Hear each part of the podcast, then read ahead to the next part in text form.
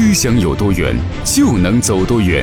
您现在学习的是管理思想，本课程由著名管理咨询专家王国忠老师倾情奉献，传播商业文明，让世界更美好。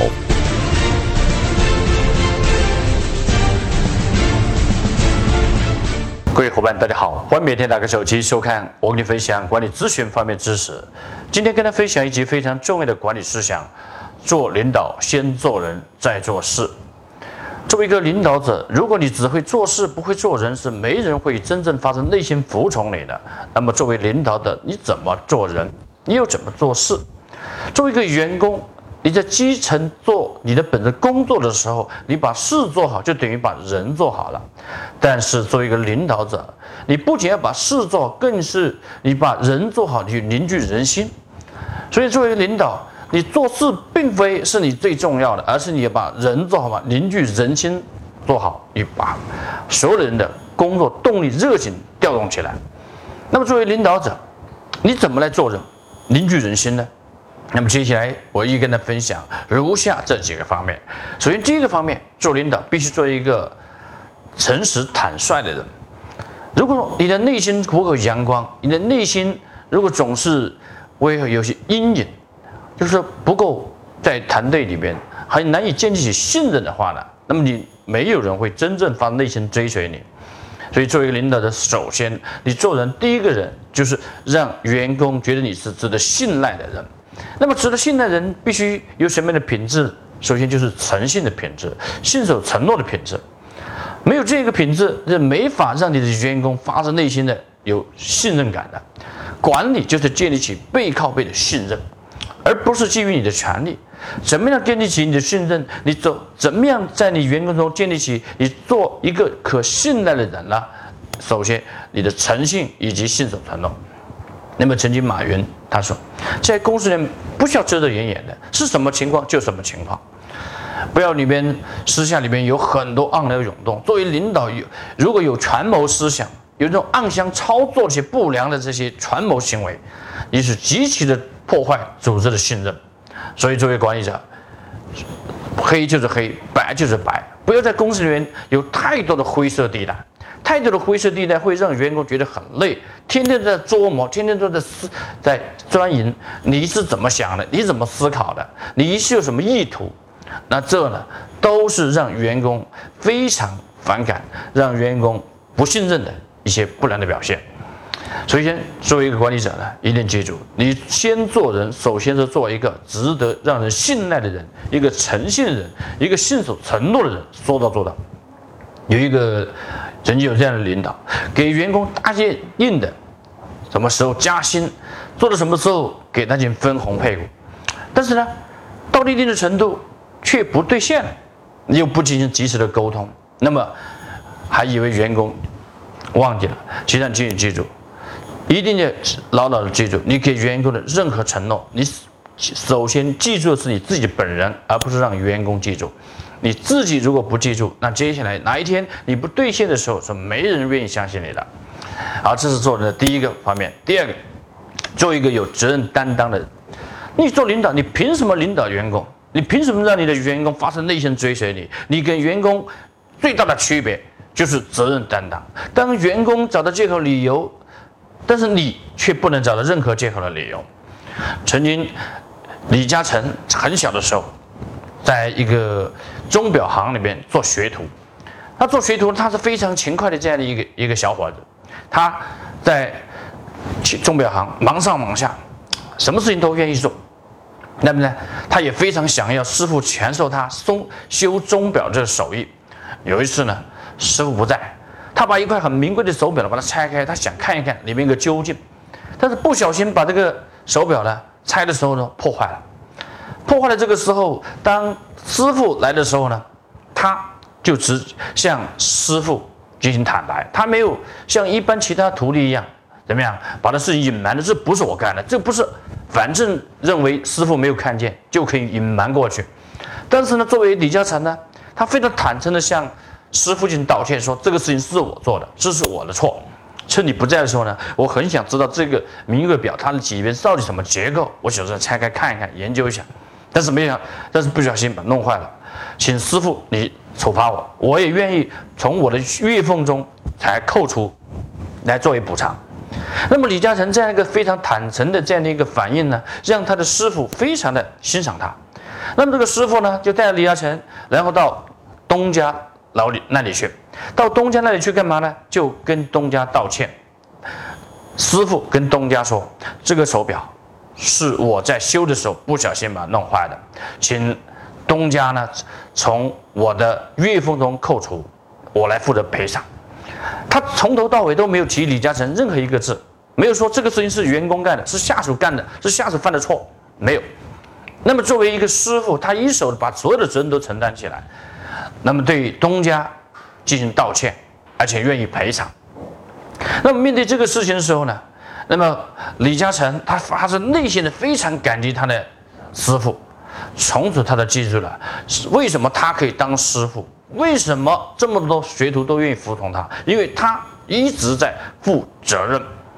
从此李嘉诚就记住这样的一个信条，当他以后创立公司创业，把公司一路发展到壮大的。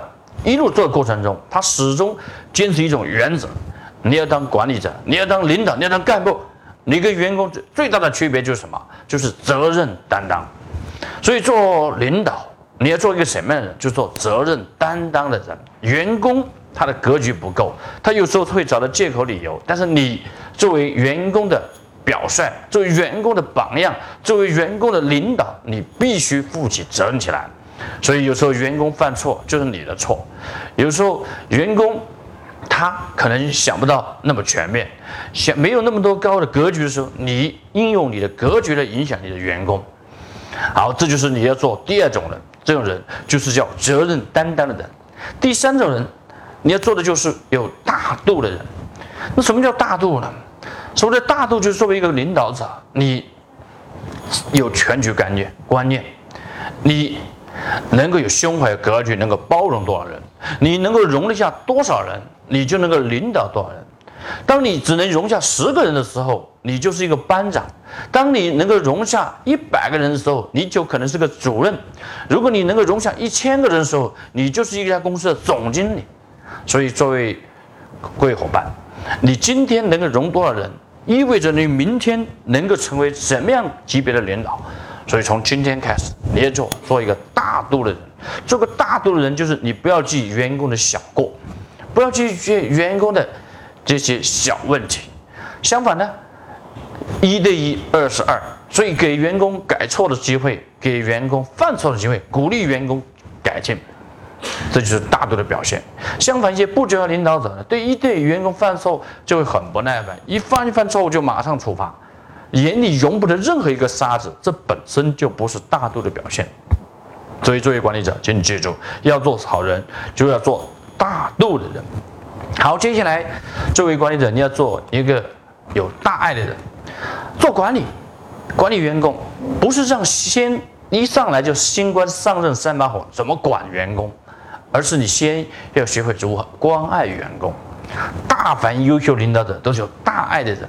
爱是世界终极的原点，终极的能量。只要你遵循这个原则，你会发现很多员工发自内心的追随你。但是爱是有原则的，管理是门有严严肃的爱，管理必须以爱为入口，以敬畏规则为出口，最终要达到激发人向善的力量。那么前提就是你给员工注入爱了没有？哪怕你批评员工，你带着爱的入口来批评员工，员工却感觉到你是对他负责任。员工会备受鼓舞，员工会发自内心的感激你。相反，如果你是以权力的入口来对待员工的错误，来批评员工，那么员工他会怎么样？会形成对抗，员工会不信任你，会形成隔阂。这就是你不同的管理方式的结果。所以，作为管理者，当你一旦凝聚了大爱的时候，你就凝聚了人心。这就是你在学会做人的时候，第四种人就是做大爱的人。好，接下来第五种人就要做有敬畏之心的人。敬畏什么？首先是敬畏规则。公司是讲规则的，也讲爱。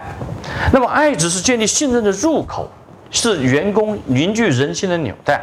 但是员工要很好的合作。很好的协作呢？那么必须有规则。你作为管理者，你必须要敬畏规则。你不要认为自己的权利有多大，有多么重要。权力不是管理员工的基础，权力不是你获得人心的根基，而是你自己是否在权力之下能够约束自己。